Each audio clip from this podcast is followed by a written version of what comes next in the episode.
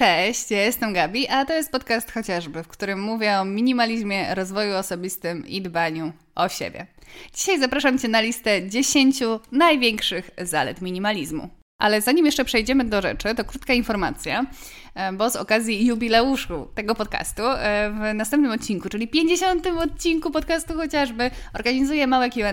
To znaczy będzie małe albo duże w zależności od tego, ile pytań dostanę. Także jeżeli masz jakiekolwiek pytanie w zakresie minimalizmu, rozwoju osobistego, dbania o siebie, albo działania podcastu, albo nawet na mój temat, to bardzo chętnie na nie odpowiem w następnym odcinku i proszę Cię o podesłanie go na maila kontaktmałpa.chociażby.pl. Znajdziesz go w opisie, a tymczasem przechodzimy do treści odcinka.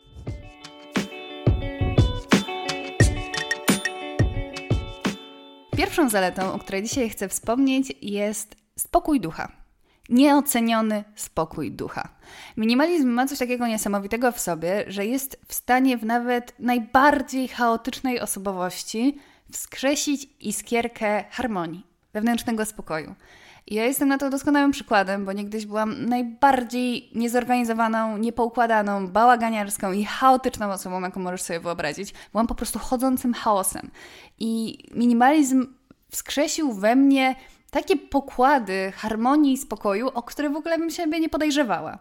I to wcale nie znaczy, że cała reszta mojej osobowości została w ten sposób ugaszona minimalizmem, ale w tym właśnie swoim chaosie, w tej swojej mm, w tym swoim roztrzepaniu, które jest gdzieś tam cechą ważną mojej osobowości. I to wcale nie jest tak, że zupełnie chcę się tego pozbyć, ale znalazło się to miejsce dla spokoju, dla harmonii, a to y, pozwoliło na stworzenie pola do dalszych zmian, do rozwoju osobistego, do większej takiej autorefleksji, do w ogóle takiego zatrzymania się w codzienności, a nie ciągłym biegu od tego do tamtego, od tego do tamtego. I kiedy miałam wrażenie, że wszystko mnie przytłacza, całe życie mnie przytłacza, moje mieszkanie mnie przytłacza, i kiedy ciągle biegłam w takiej zadyszce przez życie, to minimalizm mi pozwolił znaleźć ten spokój.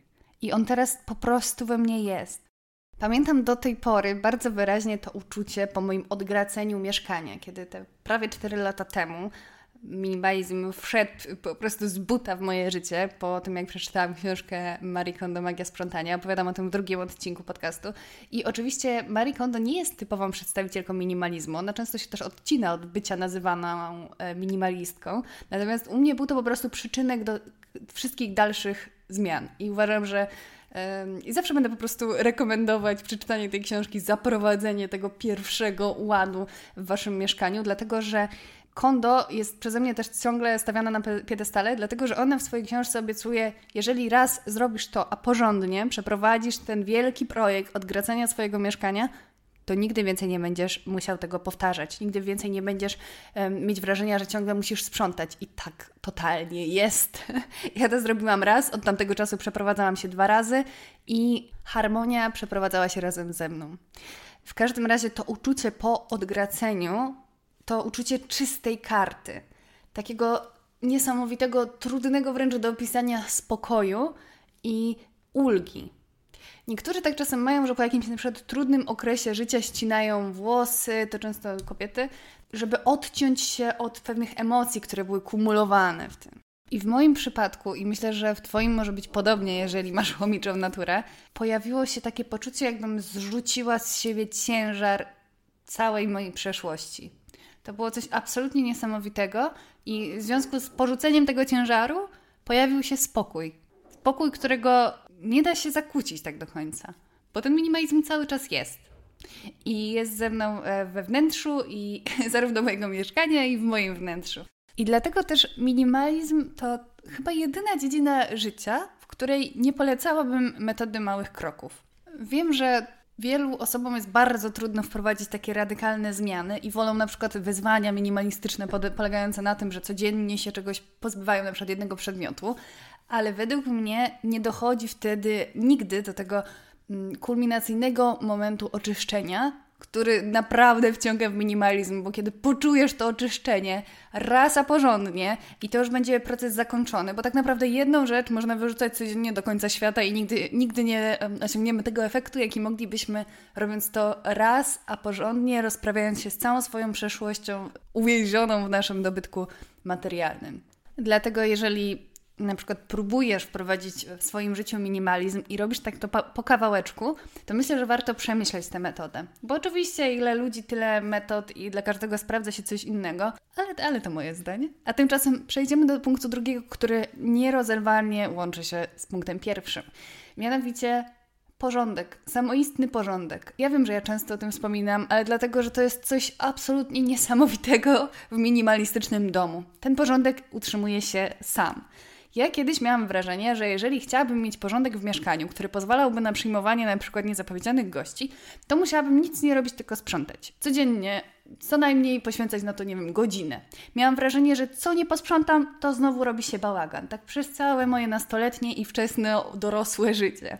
Od momentu, kiedy właśnie zaprowadziłam ten pierwszy ład i porządek, kompletne odgracenie, nigdy nie miałam już problemu z bałaganem. A jak już wspominałam, byłam najbardziej bałaganiarską osobą, jaką możecie sobie wyobrazić. I jeżeli macie teraz przed oczami taki trochę bajzel, to Wam powiem, że było tysiąc razy gorzej. Naprawdę. Nie byłoby szans, żebym kogoś wpuściła do domu e, właśnie niezapowiedzianego. Bo w tak beznadziejnym stanie było, e, było miejsce, w którym mieszkałam. W sensie ja nie miałam w ogóle kontroli nad tymi rzeczami, że potrafiłam jednego dnia wysprzątać na błysk, a następnego znowu panował taki chaos, że trzeba było po prostu nogą e, przerzucać rzeczy z podłogi, no nie, żeby przejść. Dzisiaj mi się wydaje to w ogóle e, nie, nie, do pojęcia, nie? To jest jak inna osoba dla mnie kompletnie. Dlatego będę o tym wspominać, bo uważam, że to jest tak gigantyczna zmiana komfortu życia, że ten porządek po prostu utrzymuje się sam. Z czego to wynika? Nie z tego, że ja mam pięć rzeczy, bo jeżeli byś odwiedzi lub odwiedziła mnie w mieszkaniu, to ja myślę, że z, idzie zauważyć, że, że lubię minimalistyczny styl, to jak najbardziej, ale wcale nie jest tych rzeczy jakoś bardzo mało, nie? Myślę, że taki na pierwszy rzut oka wydaje się, że jest tak dosyć standardowo. To nie jest tak, że ja mam właśnie materac, biurko i komputer i dlatego mówię, że nie mam bałaganu, tylko naprawdę jest dosyć standardowo, szczególnie, że jeszcze mieszkam z chłopakiem, który również ma pewne minimalistyczne zapędy, ale na pewno nie w takim stopniu jak ja.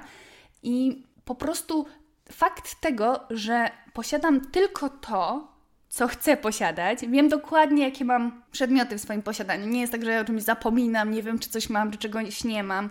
Dokładnie wiem, co mam, e, bo to są rzeczy, których potrzebuję albo które chcę po prostu mieć w swoim, e, w swoim życiu, w swoim mieszkaniu. I tutaj dochodzi do najważniejszego elementu tej układanki, czyli jeżeli masz dokładnie to, czego chcesz, e, czego potrzebujesz, co planowałaś, planowałeś mieć, to to wszystko ma swoje miejsce.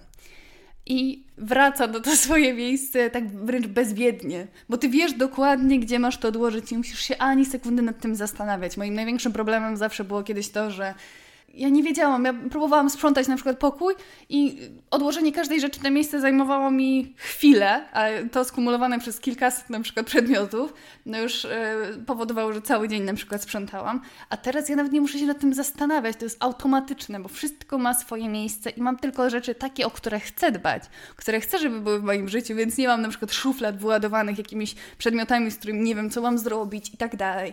No to jest super praktyczny aspekt minimalizmu, który w gigantycznym stopniu wpływa na komfort codzienności.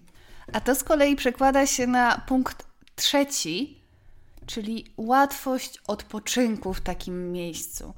Ostatnio na moim Instagramie zarzuciłam temat odpoczynku czy, czy umiecie tak rzeczywiście efektywnie odpoczywać, jak, jak sobie z tym radzicie po tym weekendzie majowym. Jedna z Was napisała mi, jedna z słuchaczek, że no ma taki problem właśnie z odpoczynkiem w domu, bo wszystko ją wzywa do zrobienia czegoś, że w domu zawsze jest coś do zrobienia. I ja wtedy sobie tak pomyślałam, że owszem, czasem mam kłopot z takim wypoczęciem w domu, dlatego że jeżeli na przykład odpoczywam oglądając coś na YouTubie, to y, czasem bezwiednie zaczynam coś robić pod y, swoją działalność internetową, no nie? I to mi się tak przenika. Ale to mnie zastanowiło, bo właśnie um, jedna z Was, którą oczywiście pozdrawiam, napisała, że w domu właśnie zawsze jest coś do zrobienia z takimi rzeczami związanymi właśnie z dbaniem o dom, o pranie, sprzątanie, gotowanie, czyszczenie itd. I minimalizm w domu pozwala to całkowicie praktycznie wyeliminować. Bo oczywiście, że minimalizm nie sprawia, że nie trzeba na przykład czyścić kibla, umówmy się. To jest coś, co zawsze będzie nam towarzyszyć, ale taka absolutna harmonia wnętrza sprawia, że ja na przykład nie mam kompletnie takiego poczucia. Ja wiem, że jest czas na to, żeby coś wyczyścić, posprzątać, odkurzyć, zrobić pranie, ale jestem w stanie właśnie dzięki tej takiej harmonii aż bijącej z tego minimalistycznego, półkładanego wnętrza odpoczywać. Odpoczywać nie myśląc o tym, że jest stale coś do zrobienia. A kiedyś, kiedy rzeczy po prostu wypadały mi z szafek, bo tak dużo wszystko wszędzie, wszystkiego wszędzie miałam, miałam wrażenie, że cały czas tylko muszę prać, sprzątać, prać, sprzątać, prać, sprzątać, to naprawdę to było nie do zniesienia. I też miałam ciągle takie wrażenie, że ile bym nie sprzątała, to i tak jest coś do zrobienia. Oczywiście tutaj ja wiem, że jeżeli ktoś ma dzieci, jeżeli ktoś ma dużą rodzinę, to to jest znacznie trudniejsze do ogarnięcia. To nie jest takie łatwe, jak się po prostu mieszka w dwójkę e, mieszkaniu. No ja mówię ze, ze swojej perspektywy, że to pozwoliło mi znajdować taki komfort, taki spokój właśnie w tym e, w przebywaniu w domu. I tak naprawdę odkąd e, stałam się minimalistką, to ja kocham przebywać w domu. Ja jestem generalnie osobą introwertyczną i lubię swoje własne towarzystwo, ale odkąd w moim domu zapanował taki ład i, i minimalizm i spokój, to ja uwielbiam, ubóstwiam po prostu siedzieć w tej przestrzeni. Doskonale mi się tutaj pracuje, świetnie odpoczywa. Ja czasem mam problem y, z odpoczynkiem w domu pod tym względem, że mnie aż świeżbi po prostu, żeby coś tam porobić do tej swojej działalności internetowej. A to mimo, że to jest dla mnie przyjemne, no to wiadomo, to jest jakiegoś rodzaju praca. No to jest po prostu praca, umówmy się. I, I, tylko innego rodzaju. Ale w ogóle już nie jest dla mnie takie angażujące to, że cały dom potrzebuje ciągle mojej uwagi, bo on jakoś tak sam dba w dużej mierze o siebie. Oczywiście, tak jak powiedziałam wcześniej, ja wiem, że nie każdy ma, że, że są po prostu trudniejsze sytuacje, ale wiem też, że ja byłam w dużo, dużo, dużo gorszej mając takie same możliwości, jakie mam teraz, no nie? To znaczy, że wtedy też mogłam przecież niby tak żyć, a nie byłam w stanie, dopóki tego minimalizmu u mnie w domu nie było. Ciągle czułam właśnie, ciągle czułam ten chaos, to takie przytłoczenie przedmiotami, przytłoczenie tym, co trzeba zrobić i jeżeli siedziałam w domu, to najczęściej tylko wpatrzona po prostu w kompa i, i starałam się nie widzieć tego, e, co jest, co jest wokół mnie, bo wszystko mnie z każdej strony przytłaczało. A teraz, no, dużo się mówi o tym, że, że jeżeli czujesz taki, mm, taki takie rozedrganie, chaos w sobie, to żeby zaprowadzić ład i porządek w swojej przestrzeni. Jakieś byłam sceptycznie do tego nastawiona, a teraz wiem, jak duży to ma wpływ na mnie. I ostatnio wrzuciłam na Instagrama, na Instastory e, zdjęcie fragmentu mojego mieszkania mm, tam regał, jakaś roślinka i tak dalej, tak e, po prostu, żeby Wam pokazać e, kulisy. I kilka osób mi napisało, że jest coś takiego, jedna wiadomość mi szczególnie zapadła w pamięć, że taki widok wyzwala w niej jakieś niesamowite poczucie spokoju, że właśnie ten ład, to takie poukładanie, tą taką y, zamknięty Mm, zamkniętą układankę, nie, nie jestem pewna, czy to było takimi słowami. W każdym razie, że to jest układ zamknięty. w każdym razie, że wszystko ma swoje miejsce i jest dokładnie tam, gdzie powinno. Nie ma się takiej potrzeby wstać i zrobić coś z tym, nie? Ja tak często miałam, jak miałam zawalone regały książkami, bo ja o tym też wspominałam i o tym na pewno też kiedyś jeszcze trochę więcej opowiem, e, że w mojej bibliotece jest około 20 książek, no nie? Bo kiedyś miałam zawalone po prostu regały książkami, bo uważałam, że... Yy, znaczy, to była moja duma a teraz mam takie podejście, że trzymam tylko te książki, do których regularnie wracam, które są takim, taką moją właśnie biblioteczką, apteczką, do której czasem sięgam. I pokazywałam w ogóle na Instagramie całą zawartość, także jeżeli by, byście ciekawi, no to zapraszam na Instagrama, chociażby tam w wyróżnionych relacjach znajdziecie. I właśnie kiedyś miałam tak, że te regały, aż wypadały po prostu z nich książki, ciągle trzeba było dokupywać jakąś e, nową półkę, żeby, e, e, żeby, żeby postawić tam książki. I to mnie cały czas przytłaczało. Jednocześnie czułam, że to taka moja duma, no, no patrzcie ile czytam, nie? A tak teraz tak naprawdę czytam jakieś 10 razy więcej niż wtedy, a, a, a, nie mam już takiej potrzeby, no nie? Oczywiście ja też nie piętnuję tego, jeżeli ktoś lubi, no nie? Nie ma w tym absolutnie nic złego, ale ja dla mnie książki to był jeden z takich przedmiotów, których było bardzo dużo i których właśnie to, że zawsze można było coś tam inaczej ułożyć, bo one były poustawiane w różnych rzędach, jedne na drugim, pionowo, poziomo, e, skośnie i to mnie, i to mnie na przykład właśnie przytłaczało. No a kiedy wszystkiego jest dokładnie tyle, ile, ile trzeba, są puste przestrzenie na przykład e, na regale, to ja właśnie miałam wrażenie, że, że może to na mnie tak działa uspokajająco. A okazało się po Waszych wiadomościach, że też to czujecie. A to zdecydowanie ułatwia odpoczynek w takiej przestrzeni. Kolejną zaletą minimalizmu jest pielęgnowanie relacji ze sobą. To szczególnie w minimalizmie, który wyznaję ja, o którym nagrywałam y, odcinki, na przykład y, Mój minimalizm, podlinkuję w opisie, który, który to był odcinek, w którym opowiadam dokładnie, jakie są założenia mojego osobistego minimalizmu, w którym stawiam na swoje doświadczenie, żeby przeżywać życie jak najpiękniej i właśnie korzystając z tego, jakie doświadczenie daje mi czy przedmiot, czy po prostu właśnie y, to, na co wydaje pieniądze. Y, czyli mówiąc y, konkretnie, kupuję takie rzeczy, które maksymalnie, jeżeli coś kupuję, to to musi maksymalnie cieszyć moje oko, być najlepszym po prostu znalezionym przeze mnie egzemplarzem tej kategorii, żebym poczuła w, w pełni satysfakcję z tego zakupu. Nie interesuje mnie już w ogóle byle jakość. I tak samo wolę teraz zamiast kupić coś na wyprzedaży, to kupić sobie pyszną kawę, a kiedyś było mi bardzo szkoda pieniędzy na takie rzeczy. Kiedyś, jeżeli miałabym na przykład y, do wydania 500 zł, to w życiu bym nie wpadła na to, żeby na przykład wydać to na wycieczkę. Serio. Tylko kupienie na przykład super butów, chociaż wtedy to miałam takie podejście, że nie ma sensu kupować jednych porządnych butów, wolę sobie za 500 zł kupić 20 rzeczy na przecenie, żeby po prostu mieć więcej. No teraz mi się wydaje to takie absurdalne, no ale na to tak patrzyłam, że to jest wtedy większa wartość tego pieniądza. No bardzo mi się zmieniło pod tym względem, chociaż wciąż ze sobą walczę, dlatego że dzisiejszy świat no, sprzyja takiemu y, konsumpcyjnemu podejściu do życia i nas i wzbudza w nas cały czas jakieś nowe potrzeby i wydaje nam się, że jeżeli będziemy mieć daną rzecz, to nasze życie będzie wyglądało w jakiś sposób. I oczywiście, że no, kurde, geniusze marketingu no, są geniuszami I, i, i, trochę mogą manipulować tym naszym podejściem, dlatego zawsze trzeba być trochę czujnym, ale no w moim przypadku już jest tak, że ja wiem, że w ogóle już mnie byle jakoś nie interesuje, że chodzi o to doświadczenie, że czy kupienie tej rzeczy rzeczywiście wpłynie pozytywnie na to, jak ja e, przeżywam swoje życie i właśnie nie chodzi tylko o, o jakieś przeżycia, takie wyjazdy i tak dalej, ale właśnie e, o to, że kupię sobie najlepszy biały t-shirt, jaki znajdę, a nie pierwszy, e, pierwszy z brzegu. Jeśli potrzebuję kremu do rąk, to nie wybiorę najtańszego w drogerii, tylko zrobię research, choćbym, choćbym miała kupić najdroższy, jeżeli rzeczywiście będzie wart swojej ceny, będzie na przykład jeszcze zaspokajał moje jakieś tam potrzeby estetyczne, jeżeli chodzi o opakowanie. Serio, to wszystko zaczęłam dawać temu wagę. I to niesamowicie wpłynęło na moją relację z samą sobą. Zaczęłam czuć, że ja po prostu zasługuję na to, co najlepsze. To jest coś niesamowitego, że poprzez wybory takie małe, jak właśnie wybory kremu do rąk w drogerii, t-shirtu, tego, co po prostu kupuję, jakie, jakiego przedmiotu, jakiego rodzaju przedmioty kupuję, na jaki obiad się decyduję, czy kupuję to, co jest najtańsze w karcie, czy naprawdę zastanawiam się na co mam największą ochotę, nie patrząc akurat w tym momencie na cenę, albo kiedy jestem na mieście i mam wielką ochotę na kawę, czy coś do picia, czy lody, to nie szukam jakiejkolwiek e, szybkiej możliwości zaspokojenia tej potrzeby, tak jak miałam często z ubraniami, że chciałam coś nowego, więc super jeansy za 30 zł, których nie chciałam i tak nosić po miesiącu i kupowałam kolejne. Tylko wolę nawet właśnie dużo, dużo rzadziej sobie na coś pozwolić, ale wtedy naprawdę pielęgnować to swoje doświadczenie, żeby to było najlepsze możliwe, jakie jest teraz w moim zasięgu.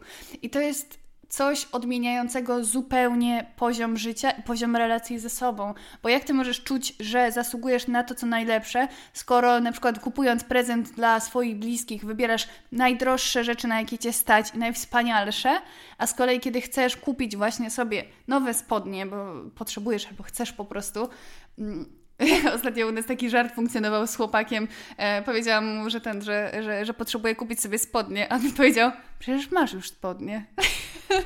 A on się czasem nabija z, z mojego minimalizmu.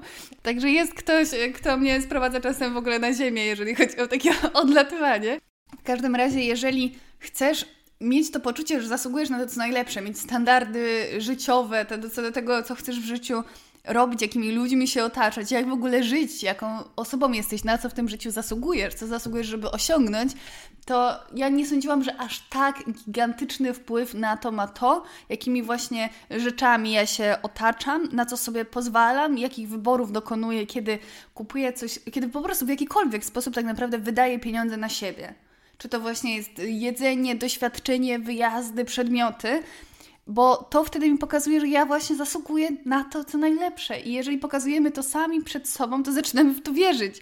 Bo jak możemy wierzyć w to, że zasługujemy na to, co najlepsze, kupujemy sobie wszystko z przeceny, byle jakie, e, a jeżeli mamy wybrać kawę, to weźmiemy najtańszą i będziemy szukać przez 15 minut kawiarni, w której kupimy za najniższą cenę na tej ulicy.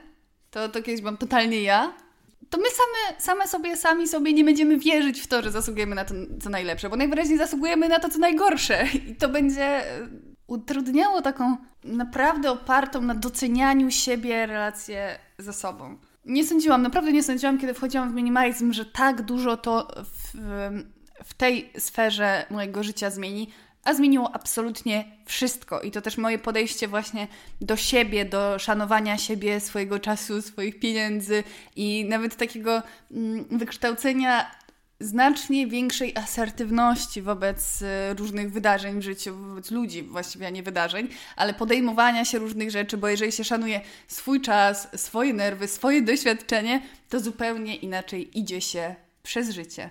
A te świadome wybory i wybieranie tego, co najlepsze, a nie skupianie się tylko na przykład na cenie e, spodni, kiedy wybieracie spodnie, doprowadza do kolejnego punktu, który jest gigantyczną zaletą minimalizmu. Mam wrażenie, że tutaj że wszystko, co dzisiaj powiem, jest gigantyczną zaletą minimalizmu, ale no, no tak jest. Jest wykształcenie swojego stylu estetycznego. To było również coś, co mnie zaskoczyło, co szerzej opisuję w swoim e, e-booku Minimalizm w szafie Kupuj mniej, wyglądaj lepiej. Jak coś to jest link w opisie. W każdym razie mi się wydawało, całe życie, że ja nie mam kompletnie gustu. Miałam wieczny problem z ubieraniem się, y, z wystrojem domu. Ja kompletnie nie wiedziałam, co mi się tak naprawdę podoba, bo coś mi się podobało w sklepie albo na kimś.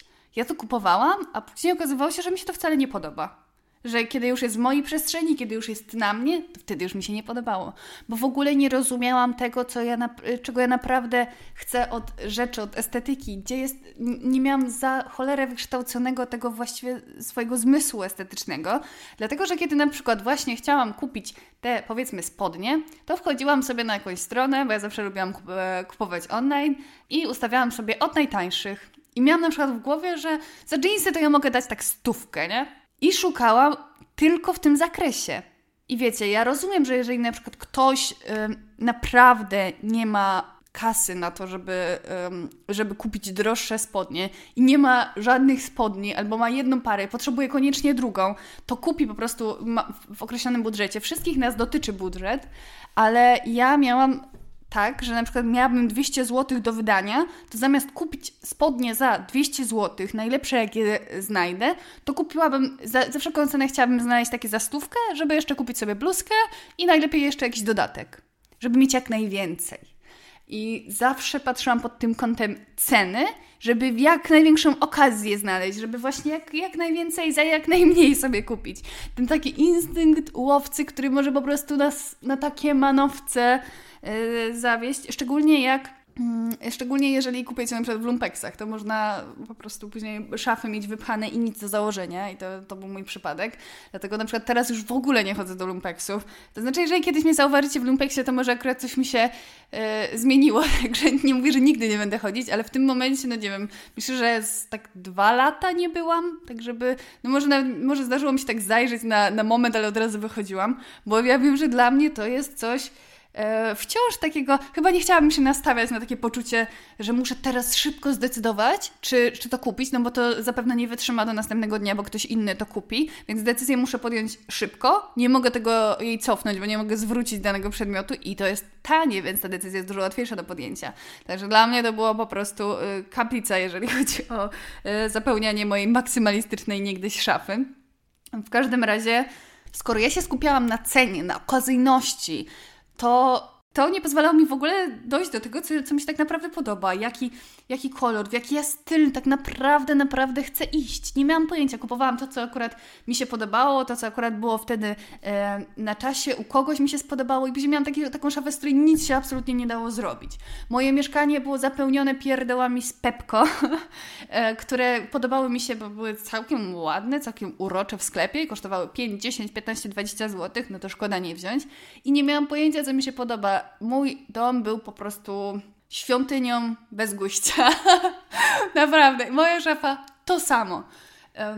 O ile, no, no tyle, że ja zawsze miałam na przykład taki, mm, zawsze mnie ciągnęło do tej takiej ograniczonej palety kolorystycznej, minimalistycznej, bo jeżeli chodzi właśnie o estetykę minimalizmu, to to nie jest coś, co trzeba spełniać, no nie, to nie jest tak, że musicie nosić czarny, biały, szary, ale ja na przykład uwielbiam, lubię jeszcze błękit, ale to są takie kolory, które zawsze, do których zawsze mnie najbardziej ciągnęło, ale kiedyś yy, uważałam, że no, no nie powinnam, no bo yy, powinna być jakaś różnorodność, powinnam nosić różne ciuchy, teraz jest modny taki na przykład brudny róż, kupowałam coś w tym kolorze, że teraz e, inny jest popularny i nie miałam pojęcia, co mi się tak naprawdę, naprawdę podoba. A to właśnie ten minimalizm, to decydowanie nie obchodzi mnie teraz e, cena. Oczywiście mówię o takich sytuacjach, w których nie potrzebuję czegoś w tej chwili, no nie? Bardzo rzadko tak naprawdę w dzisiejszych czasach, w większości przypadków i myślę, że ty jeżeli słuchasz tego podcastu, to też nie masz raczej takiego problemu, że nie masz kompletnie dosłownie w czym wyjść. Bo my bardzo często mówimy, że nie mamy w czym wyjść, ale mamy pełną szafę ubrań. Ale jeżeli nie masz kompletnie co założyć, bo wyjdziesz z gołym tyłkiem, no to wiadomo, no masz inne wtedy priorytety. Ale jeżeli w Twojej szafie są ubrania, a mimo to chcąc kupić coś nowego i tak starasz się, żeby to było jak najtańsze, jak najbardziej okazyjne, no to te wszystkie inne rzeczy schodzą na dalszy plan. A kiedy pojawia się minimalizm, kiedy pojawia się świadome kupowanie i myśl, na przykład chcę kupić sobie białe spodnie, więc znajdę najlepsze białe spodnie na tej planecie, a świat się nie spali, jeżeli zamiast kupić je teraz, kupię je na przykład za miesiąc albo za dwa miesiące, w zależności od tego, kiedy znajdę dokładnie taki model, jaki chcę. I jeżeli na przykład się okaże, że kosztują trzy razy więcej, takie dokładnie wymarzone moje, trzy razy więcej niż mogę sobie teraz pozwolić, no to poczekam to poczekam i kupię wtedy. I jeszcze do tego momentu y, przekonam się, w sensie poczekam, bo odłożę sobie na przykład kaskę z tego, z, z innych rzeczy, a do tego momentu zdążę się jeszcze też upewnić, czy na pewno to jest to. I w momencie, kiedy patrzymy, kiedy największym priorytetem jest to, jest to żeby znaleźć najlepszą możliwą rzecz, Oczywiście, że zawsze mnie obowiązuje jakiś tam budżet. Na przykład w tym momencie mojego życia nie interesują mnie za bardzo marki premium. No nie, takie, których, nie wiem, za spodnie zapłaciłabym 1000 zł. To nie jest jeszcze mój pułap, ale do tego momentu jest jeszcze bardzo dużo różnych innych pułapów, no nie? Moim priorytetem jest to, żeby było jak najlepsze, jak najpiękniejsze, jak najbardziej e, oczywiście praktyczne i takie wygodne, takie jak chcę. A cena i to wszystko inne jest na drugim miejscu, to się okazało, że nie wiem, że w ciągu powiedzmy dwóch lat mój styl tak ewoluował, dokładnie teraz wiem, co mi się podoba, co się u mnie sprawdzi, w jaką stronę chcę iść, czego na pewno nie chcę. A wcześniej to było tak rozmyte, tak rozmazane, kompletnie nie wiedziałam, czego chcę, czego potrzebuję, co mi się podoba. Ja teraz wystarczy mi jedno zerknięcie, wzięcie czegoś w dłonie i ja wiem, czy to jest moje, czy to jest nie moje. To umożliwił mi minimalizm. Bo wcześniej, dopóki chciałam mieć jak najwięcej, chciałam ciągle coś kupować, coś mi się spodobało, to to kupowałam, było całkiem niezłe, a za tę cenę to już w ogóle super. E, no to nie miałam pojęcia, co mi się tak naprawdę podoba. Byłam super niezadowolona ze swojej szafy. Moje wnętrze wyglądało właśnie jak świątynia bez, bez guścia, w sensie wnętrze mieszkania, bo wszystko, co było całkiem ładne, no to, no to chciałam to mieć po prostu. A teraz wiem, że ja już nie chcę po prostu mieć jakiejś rzeczy, tylko chcę, żeby mi dawało jakieś doświadczenie. Więc ym, doświadczenie na takiej zasadzie, że nawet kiedy kupuję jakąś roślinkę do domu, to to musi być taka roślinka, że po prostu aż czuję ekscytację patrząc na nią i że będę chciała na nią patrzeć każdego dnia. Kiedyś jak miałam taką fazę, Mm, właśnie dużej e, liczby roślin w domu, tak tylko widziałam jakąś takie, taką całkiem niezłą w Biedronce, zieloną roślinkę, no to ją kupowałam. I później miałam na przykład rośliny, których nie lubiłam, nie wiedziałam, co mam z nimi zrobić. I, i wcale mi nie, nie, nie sprawiały przyjemności, ale moim celem wtedy było mieć więcej. Chcę mieć rośliny w domu. A teraz zupełnie przestawiały mi się priorytety i nagle ten e, styl, zarówno jeżeli chodzi o wnętrza, jak i o e, w ogóle mój cały wizerunek, zupełnie mi się wyklarował. Znaczy wiadomo, to pewnie będzie ewoluować, ale to jest zupełnie inny poziom później podejmowania decyzji, poczucia swojego gustu i takiego wrażenia, że to już nie jest tak, że mi się czasem podoba to, czasem mi się podoba to, chociaż oczywiście, tak jak mówię, to ewoluuje, ale jednak wiem, jaka jest ta główna oś e, mojej estetyki. I to też sprawia, że człowiek się bardziej otwiera na przykład na sztukę. To jest interesujące, bo wtedy nie starasz się za wszelką cenę dojrzeć coś w każdym rodzaju sztuki. Oczywiście to jest y, cenne, ale kiedyś miałam takie wrażenie, że powinnam szanować każdy. Ej, dobra, szanować trzeba. Szanować warto każdy, każdy rodzaj sztuki, ale teraz wiem, jaki naprawdę wywołuje u mnie nie, takie mm, przyjemne doznania estetyczne a jaki nie. To sprawia też taką, podnosi taką pewność siebie w zakresie właśnie wyrażania zdania na temat y, estetycznych walorów, czy sztuki, czy po prostu właśnie takich y, codziennych elementów życia. To też przekłada się na kolejny punkt, czyli zrozumienie swoich prawdziwych potrzeb i nauka takiego odróżniania tych wykreowanych przez media, przez marketing potrzeb, zachcianek od naszych prawdziwych potrzeb. I ja często zaznaczam właśnie, że potrzeba to nie znaczy tylko to według mnie, co jest Wam niezbędne do przeżycia teraz, bo jeżeli nie będziemy mieć tego, to nie dożyjemy jutra albo będziemy żyć w strasznej, e, w strasznym dyskomforcie, ale też w takim właśnie mm, potrzebie do przeżycia życia w określony sposób, nawet jeżeli e, na przykład ubrania są dla Was ważnym elementem e, życia, albo po prostu czujecie, że ta świeczka w Waszym mieszkaniu sprawi, że, że będzie Wam się dużo przyjemniej spędzać wieczory. No, przeróżne mogą być e, rodzaje potrzeb i to właśnie wcale nie musi być coś niezbędnego, ale jeżeli ja wiem dokładnie, czego chcę, jeżeli wiem, że pod kątem właśnie estetycznym i wiem, że nie zaspokoję się byle jakością i nie chodzi mi o to, żeby mieć więcej i więcej, byle tanio i jak najszybciej, to wtedy też ten proces decyzyjny, zastanawiania się nad tym, czy na pewno to jest coś, co ja chcę mieć w swoim życiu, e, na co będę chciała patrzeć, z czego będę chciała korzystać, i nie będę chciała się tego zaraz pozbyć, albo nie będzie dla mnie balastem, to kiedy ten cały proces decyzyjny, który już na takim zaawansowanym etapie minimalizmu po prostu sam się odgrywa w głowie, ja nie muszę sobie zadawać tych pytań, tylko po prostu one same, y, same do mnie przychodzą i, i, i od razu się nad tym zastanawiam. Często po prostu rezygnuję wtedy z zakupu, w ogóle nie czując ograniczenia, tylko wręcz takie poczucie, kurczę, lepiej mi będzie bez ciebie, nie? biorąc jakiś przedmiot w dłonie i odkładam z powrotem i wiem, że to jest dobra decyzja. To nie jest takie, y, to nie jest wiesz, taka walka ze sobą, że chcę, nie chcę, chcę, nie chcę, chcę, nie potrzebuję, później odkładam y, dramatycznie i wychodzę ze sklepu, tylko po prostu biorę w dłoń, na przykład jak jestem w jakimś sklepie powiedzmy, powiedzmy wnętrzarskim i, I, ja już wiem, ja już wiem po 10 sekundach, czy to jest y, to, czy na pewno jest na to miejsce w moim domu, e, w mojej codzienności, czy chcę na to patrzeć, czy to jest na pewno najlepsze, co ja mogę znaleźć w tej kategorii i czy ja w ogóle myślałam o tym, że tego potrzebuję, bo na przykład jak wchodzimy do Ikei, to nam się wydaje, że nagle, że wszystkiego potrzebujemy e, i, i każdego w ogóle przyrządu, na przykład kuchennego i tak dalej. Kiedyś miałam problem z pudełkami, bo pudełka mi się bardzo podobają, ale ja na przykład teraz wiem, że nie ma sensu, żebym to kupowała, bo dla mnie będzie problemem znalezienie czegoś, co ja mogę trzymać na przykład w tym pudełku, albo to, e, to, to, to wywoła więcej kłopotu niż da mi radości. I oczywiście czasem jest tak, że na przykład wejdę gdzieś i zobaczę tak piękny przedmiot, że marzę o tym, żeby go mieć i czasem go biorę w dłonie, w ogóle ja się trochę posługuję tą metodą Barry Kondo, bo ja uważam, że naprawdę to działa, mimo że ja jestem taką osobą dosyć mocno stąpającą po ziemi, chociaż ostatnio chyba trochę coraz mniej. Ale w każdym razie o tym e, wyzwalaniu radości, o którym pisze Kondo, czyli jeżeli bierzesz jakiś przedmiot w dłonie, to żeby skupić się na tej pierwszej emocji, która która się pojawia. I ja nie dziwię się, jeżeli słuchasz tego i tak masz sceptyczne podejście, bo ja też miałam, ja miałam bardzo, kiedy czytałam e, pierwszy raz Magię Sprzątania, a teraz naprawdę się tym posługuję, po prostu biorę coś w dłoni i ja w tej pierwszej sekundzie wiem, że czy to jest, mówiąc o takich rzeczach właśnie nie niezbędnych, e, których na przykład nie trzeba przymierzyć, bo to nie jest ubranie, tylko na przykład to jest właśnie rzecz do domu, jakiś przedmiot, jakiś zeszyt i tak dalej, to ja biorąc w dłonie wyczuwam jakiś taki rodzaj energii, ja wiem jak to brzmi, ale spróbuj. Spróbuj polecam, bo, bo, bo to zmienia, mm, zmienia perspektywę. Bo to jeżeli to na przykład się może wydawać takie nierozsądne, to równie nierozsądne jest czasem to, że na przykład mamy coś ładnego w domu, a nas wkurza.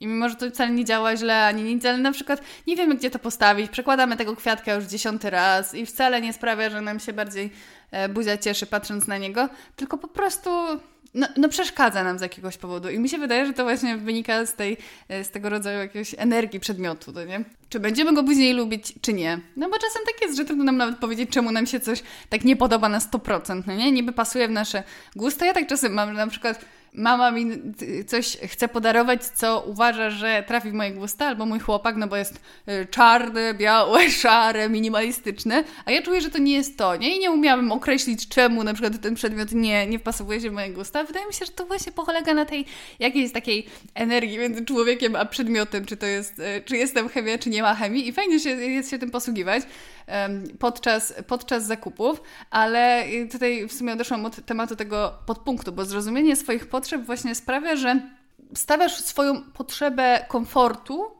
codzienności i właśnie wyciągania z doświadczenia posiadania tego przedmiotu jak najwięcej, a nie z samego kupna, że ja po prostu chcę to kupić, chcę to mieć, tylko ja chcę to posiadać. I jeżeli się przestawiamy na myślenie, chcę to posiadać, czyli będzie to w moim domu, czyli będę um, musiała znaleźć temu miejsce, albo z tego używać, albo później żyć z wyrzutami sumienia, że tego nie używam i zmarnowałam pieniądze, to jeżeli przestawiamy się na myślenie o posiadaniu czegoś, a nie tylko kupieniu, bo to kupienie daje ten wystrzał endorfin, który nas tak cieszy, kiedy coś kupujemy w Pepko za 5 zł, a tylko właśnie przestawiamy się na to myślenie, czy ja chcę to posiadać, to jest bardzo dobra taka weryfikacja potrzeby. I wtedy wiemy, czy naprawdę to jest coś, co odmieni pozytywnie nasze życie, albo e, przez to, że y, jakąś lukę na przykład zasklepi. Także y, to takie patrzenie na to, czy to jest nasza potrzeba, czy to jest wykreowana chęć po prostu samego kupna tego, y, a za którą idą potrzeby zupełnie niezwiązane z przedmiotem, jak na przykład um, potrzeba życia jakimś życiem. No marketingowcy są genialni, jeżeli chodzi o przedstawianie nam, oni nam nie, nie sprzedają większości przedmiotów, no nie reklamami, tylko jakiś styl życia, um, wizerunek um, i tak dalej. No i my często kupujemy właśnie tym takim instynktem i tą energią, a, a, a, kiedy już patrzymy tak indywidualnie na siebie i na to, czy chcemy po prostu posiadać jakiś dany przedmiot, no to to bardzo weryfikuje nasze potrzeby. Ale wspominałam wcześniej o tym, że właśnie na przykład pozwalam sobie na dużo wyższy poziom kupowanych rzeczy, w sensie, że to często się wiąże z ceną, niekoniecznie nie zawsze, ale no cena po prostu nie jest już dla mnie największym wyznacznikiem tego, czy coś kupię, czy nie. Jestem w stanie wydać po prostu dużo więcej pieniędzy niż kiedyś na coś, żeby mieć y, większą pewność co do jakości, mieć pełną satysfakcję z użytkowania i na przykład dołożyć więcej za samą estetykę jakiegoś y, urządzenia. I mogła, można by pomyśleć, że w takim razie no, z finansami może nie być tak, tak dobrze. W sensie, że, że może, może to pogarszać na przykład e, sytuację finansową. Ja nagrywałam odcinek o minimalizmie i oszczędnościach i pisałam o tym, e, znaczy pisałam, opowiadałam o tym, że mm, że, że może być różnie, dlatego że wtedy właśnie, kiedy wybierasz jakość, nie, nie stawiasz już tak tylko na, e, na cenę, trochę ona Cię zaczyna mniej interesować, to oczywiście wydajesz więcej pieniędzy na pojedyncze jakieś przedmioty często, takie, które kiedyś by Ci się nie śniły, ale w ogólnym rozrachunku minimalizm w bardzo dużym stopniu ułatwia zarządzanie pieniędzmi. Przede wszystkim dlatego, że kiedy jesteś minimalistą, a nie konsumpcjonistycznym zakupoholikiem, który cały czas coś kupuje, tak jak ja kiedyś, to ty naprawdę tymi pieniędzmi zarządzasz. Ty wiesz, na co wydajesz. Doskonale wiesz, na co wydajesz pieniądze. I to już sprawia, że mm, odczuwasz, że masz na tym kontrolę. A to jest po prostu pierwszy, e, pierwszy krok do tego, żeby na przykład nauczyć się oszczędzać, odkładać kasę. I jak gdyby nie minimalizm, to nigdy bym pewnie nie miała żadnych oszczędności. Może wpadłabym na to po 40, jakbym się zorientowała, że nie wyżyję z emerytury. A w tym momencie dla mnie oszczędzanie, odkładanie z każdej wypłaty na przykład jest czymś zupełnie naturalnym. I oczywiście to nie przyszło tak do końca samo z siebie y, wskutek minimalizmu. Później się po prostu zainteresowałam tematem, tam zarządzaniem finansami osobistymi i tak dalej. Ale minimalizm pozwolił mi w ogóle wykonać ten pierwszy krok w tym kierunku, bo ja nagle wiedziałam dokładnie na co, rozumiałam na co wydaję pieniądze, bo one mi nie przeciekały przez palce. Tak jak kiedyś, kiedy codziennie wchodziłam do jakiegoś sklepu i nawet nie widziałam tych 20, 30, 40 złotych, które mm, nie wydawały mi się jakimiś dużymi pieniędzmi, no nie? ale w momencie, kiedy by je sumować y, z całego miesiąca i te pieniądze nie dawały mi ostatecznie żadnej radości, bo to były kolejne pierdoły, które później tak lądowały w szufladzie na przykład, albo w szafie, i mi te pieniądze po prostu cały czas uciekały, więc ja się bałam w ogóle tematu pieniędzy. Ja nie chciałam nawet sobie spisywać tych wydatków.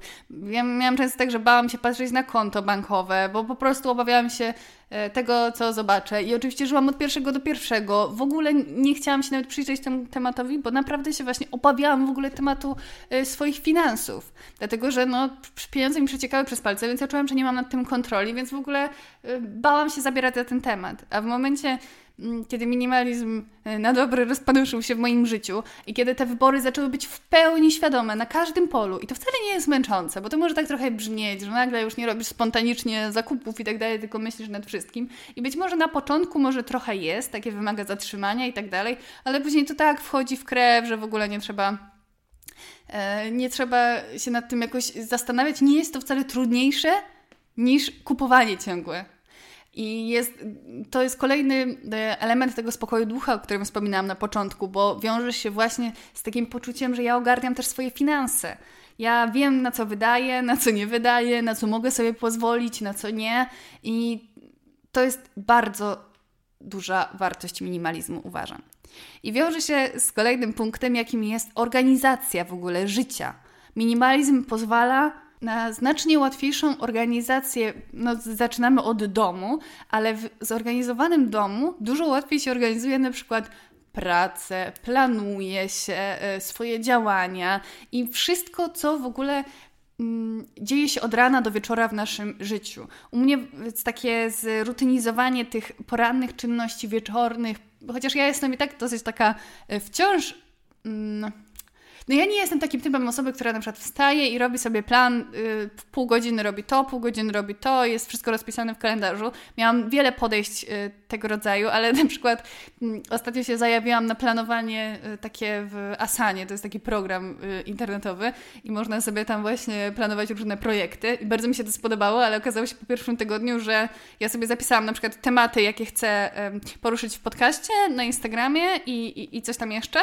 Y, i okazało się, że akurat w tym czasie nie miałam kompletnie ochoty mówić o tych rzeczach i e, zupełnie zmieniłam koncepcję, no nie? Więc u mnie się to też tak zmienia, tak samo jak sobie rano na przykład planowałam Dobra, między. E, kiedyś sobie tak planowałam, że jak tylko wstanę w sobotę, to zawsze nagrywam podcast między powiedzmy 8 a 14. No, mi trochę długo schodzi z, z nagrywaniem podcastu, a później jeszcze e, za dwie godziny na montaż.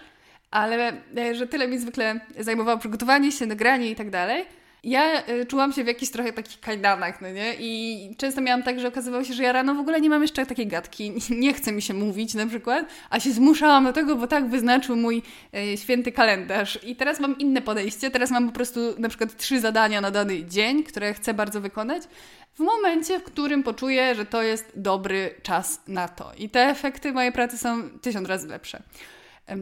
Ale to minimalizm pozwolił mi na to, żebym nie czuła w tym chaosu to jest po prostu mój typ organizacji. Wstaję rano, mam swoją y, tutaj bardzo, bardzo, chciałam powiedzieć, zrutynizowaną rutynę, zrutynizowane rytuały poranne, które totalnie mnie nastrajają do y, całego dnia. I kiedy tego minimalizmu nie było w moim domu, to był taki zawsze codzienny rano chaos. Czyli, że wstawałam, leciałam szybko, nie wiem, coś przekąsić, umyć zęby, wylatywałam na zajęcia, czy do pracy, czy nawet jak pracowałam, chociaż nie, kurczę, jak nie byłam minimalistką, to chyba nie zdarzało mi się e, pracować zdalnie tak jak teraz, bo teraz pracuję na pełen etat w 90% zdalnie, Mm, ale jeżeli nawet powiedzmy spędzałam dzień przed kąpem, o powiedzmy w ten sposób, w domu, no nie?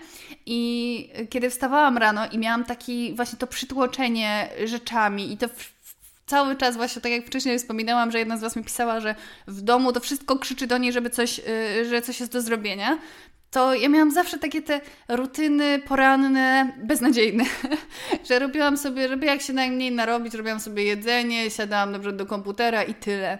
I w ogóle nie szanowałam tych poranków, tych wieczorów, bo jakoś chyba chciałam się trochę odgrodzić od tej swojej przestrzeni, jeżeli właśnie spędzałam dzień w domu, a teraz to kurczę, rano wstaję, zwykle staram się e, poćwiczyć, bo to już odmienia mi totalnie w ogóle dzień. Mój dzień, kiedy rano poćwiczę i kiedy nie poćwiczę, to są zupełnie inne dni, zupełnie innych osób, bo kiedy rano poćwiczę, to mam w sobie tyle pozytywnej energii na cały dzień, że to jest coś niewiarygodnego. Także mówię to też do siebie tutaj, bo mi się często nie chce iść rano, a później zawsze jak pójdę, to jestem taka, um, tak zadowolona, że to jest e, niesłychane. Więc to jest w ogóle zastanawiające, że czasem nie chce nam się, mimo że wiemy, że dostaniemy gigantyczną nagrodę. No ale dobra, to, to, to nie temat o nawykach. W każdym razie e, poranek w takim spokojnym, zharmonizowanym wnętrzu jest dużo łatwiejszy. On się sam układa, aż chce się, mm, aż chce się być poukładanym w poukładanym wnętrzu. Wiecie o co chodzi? Że wyjmuję sobie ten swój planer, ja sobie zawsze coś tam zapisuję, jakie mam e, cele, rano jakaś yoga, medytacja, taki spokojny poranek, bo wszystko temu sprzyja. Ten, to spokojne wnętrze, które jest zawsze poukładane, a nie, że rano wstaję, widzę, że jest zostawione jakieś jakiś bajzel, niepoukładane rzeczy, niezakończone e, projekty, otwarty komputer i tak dalej. Ja już do tego nie dopuszczam i to wszystko sprawi, to, na to wszystko um, miał wpływ bardzo duży minimalizm, na to odnalezienie we mnie takiej organizacji e, codzienności, a to wszystko działo się przy, za sprawą tej czystej karty, o której e, wspominałam po, e, przy okazji mówienia o tym wielkim oczyszczeniu mojego mieszkania, które e, zaprowadziło minimalizm, a przynajmniej pierwszy krok minimalizmu. I wtedy mi to umożliwiło właśnie ta czysta karta, taki raz, że organizację, no bo kiedy mamy coś pustego, to my to dopiero, mm, dopiero możemy umieścić świadomie jakąś zawartość i równie świadomie nią zarządzać. I mniej więcej tak było też z moim dniem, że już rzeczy przestały mnie przygniatać i, i, i, obowiązki krzyczące po prostu z każdej strony i to takie poczucie, że ja się ciągle nie wyrabiam, ja się ciągle nie wyrabiam z tym życiem. Ja już teraz tak nie mam, kompletnie tak nie mam, że nie, nie mam poczucia niewyrabiania się. Wszystko w swoim czasie, wszystko ogarniemy. To jest vibe, który naprawdę przekazuje mi minimalizm. I kiedy ta czysta karta się pojawiła, to pojawiło się miejsce w moim życiu na rozwój osobisty. Wcześniej ja nie rozwijałam się praktycznie wcale. Serio, ja raczej doprowadzałam do swojego regresu, niestety, przykro mi o tym mówić, ale tak było, bo moje studia e, teraz z perspektywy czasu myślę, że mnie rozczarowały, i kompletnie nie chciało mi się robić nic poza nimi. To jest w ogóle najgłupsze, w co można wpaść, no ale często tak jest, jeżeli jesteśmy jakoś przygnębieni aktualną sytuacją, to e, trudno jest znaleźć w sobie mm, na przykład taką motywację do robienia ponad, e, ponad minimum. No wtedy miałam taki kiepski czas e, psychiczny i tak dalej, no i przez cały okres studiów to tak wiesz, żyłam od piwa do piwa i, i kompletnie w żadnym stopniu się nie, nie rozwijałam. Czytałam to, co musiałam i, I to była taka trochę wegetacja. Także myślę sobie, że gdyby w tamtym momencie nie pojawił się na mojej drodze minimalizm, to zupełnie innym miejscu byłabym teraz. Nie mam pojęcia, jak potoczyłoby się moje życie. Gdyby nie, ma, nie minimalizm, to ja nie wiem, jakby to było w ogóle. No na pewno bym podcastu nie założyła, nie?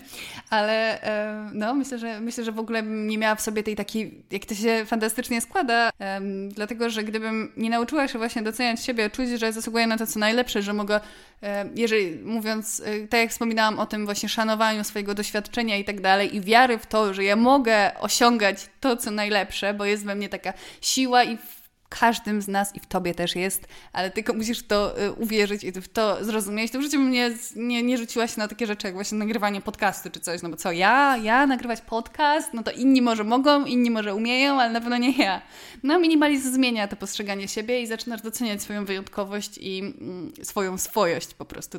Także dlatego jestem taka zafascynowana minimalizmem. W każdym razie wtedy pojawiła się ta przestrzeń dla mojego rozwoju, bo kiedy miałam czystą kartę, odciętą przeszłość, która była różna w moim przypadku i myślę, że u każdego jest, e, ale dla mnie była taka przytłaczająca, taka, że ja czułam, że ciągnę za sobą ją cały czas. I kiedy nastąpiło to piękne odgracenie, um, i ja miałam nową kartę, to ja chciałam ją naprawdę zapełnić w taki sposób, jak zawsze mi się marzyło.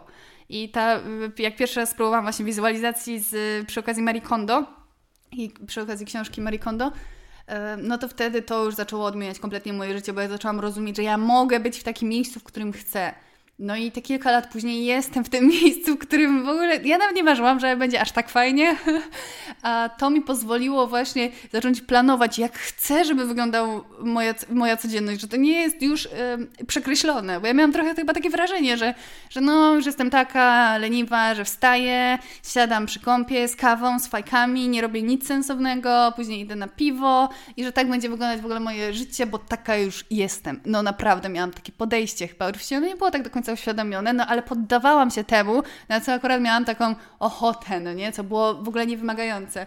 A kiedy y, urodziło się we mnie to, że ja teraz świadomie decyduję o tym, co jest w moim życiu i mogę się zastanowić, zwizualizować to, jakbym marzyła, żeby moje życie by wyglądało, że właśnie będę wstawać wcześniej rano, planować, biegać, zdrowo się odżywa, odżywiać, rozwijać się na różnych frontach, spełniać się y, zawodowo, pozazawodowo, no, to było wtedy moje. Pierwszy raz naprawdę pomyślałam o tym, jak y, moje życie by naprawdę mogło y, wyglądać jako wymarzone. No nie? Jak, jak, jak jest moje największe marzenie mojego przyszłego życia. Także Marie Kondo na zawsze w moim serduszku, bo to była pierwsza osoba, która przekonała mnie do wizualizacji i do tego, jak wtedy to staje się po prostu, kiedy się naprawdę człowiek przyłoży do takiego zwizualizowania sobie swojej prawdziwej przyszłości, to jakie dosta dostaje motorku y, w tyłku po prostu do tego, żeby żeby coś w tym kierunku zrobić. No i właśnie ta czysta karta pozwoliła mi na, na ten rozwój, na stanowienie o swojej codzienności, na próbie zmian, na szukanie odpowiedzi na, tym, e, na temat tego, jak się zmienić. I wtedy zaczęła się moja fascynacja w ogóle taką literaturą, o której, e, na podstawie której no, wykształciłam całą swoją wiedzę na temat nawyków i swojej codzienności. No i teraz e, jestem zupełnie, zupełnie, zupełnie innym człowiekiem, miliard razy szczęśliwszym niż byłam przed minimalizmem w moim życiu. I zawsze będę to powtarzać, że dla mnie minimalizm przede wszystkim jest taką nauką świadomego wyboru, a właściwie uświadomieniem sobie tego, że to my wybieramy. To jest coś totalnie niezwykłego że nagle stajemy się właśnie, jeżeli słuchałeś, słuchałaś poprzedniego odcinka, to mm, Kowej, czyli autor książki 7 nawyków skutecznego działania, rozróżnia ludzi reaktywnych i proaktywnych. E, reaktywni to tacy, którzy myślą, że ich życiem rządzą okoliczności i oni tylko po prostu jak łódka bez wioseł płyną tam, gdzie ich życie e, zawieje. Z kolei ludzi proaktywni zawsze wiedzą, że mają to ostatnie słowo, bo owszem, okoliczności się przydarzają, ale oni mają możliwość reakcji, oni mają możliwość też inicjatyw, żeby zmienić swoją sytuację, żeby każdego dnia podejmować wybory, które są ich wyborami, a nie tylko odpowiedzią na to, co się dzieje. I właśnie to pozwolił mi osiągnąć w moim życiu minimalizm. Pozwolił mi stać się osobą proaktywną na każdym polu, ze względu na świadomość mocy swojej decyzji decyzji tego, co ja kupuję, czym się otaczam, jak wygląda moje wnętrze. Za każdym razem mnie to bawi, jak mówię to wnętrze, bo zarówno właśnie wnętrze moje, jak i wnętrze mojego mieszkania, jak to wszystko, jak wygląda po prostu mój osobisty świat, zależy ode mnie. I to jest największa wartość, którą dał mi minimalizm, a na które, która się przerzuciła na każdy aspekt mojego życia.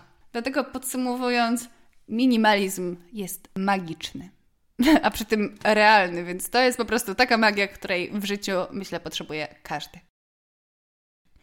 A tymczasem dziękuję za słuchanie i przypominam, że w następnym odcinku będzie QA, więc jeżeli masz do mnie jakiekolwiek pytanie, e, to bardzo chętnie na nie odpowiem. Możesz mi je podesłać na maila kontakt małpa chociażby przez z.pl, czyli kontakt, yy, znajdziesz go w opisie jak coś. Zapraszam też na mojego Instagrama. Ostatnio więcej się tam dzieje, bo znalazłam trochę swój sposób na korzystanie z Insta, także zachęcam do zajrzenia. I cóż, życzę udanego dnia tygodnia oraz życia. Pa!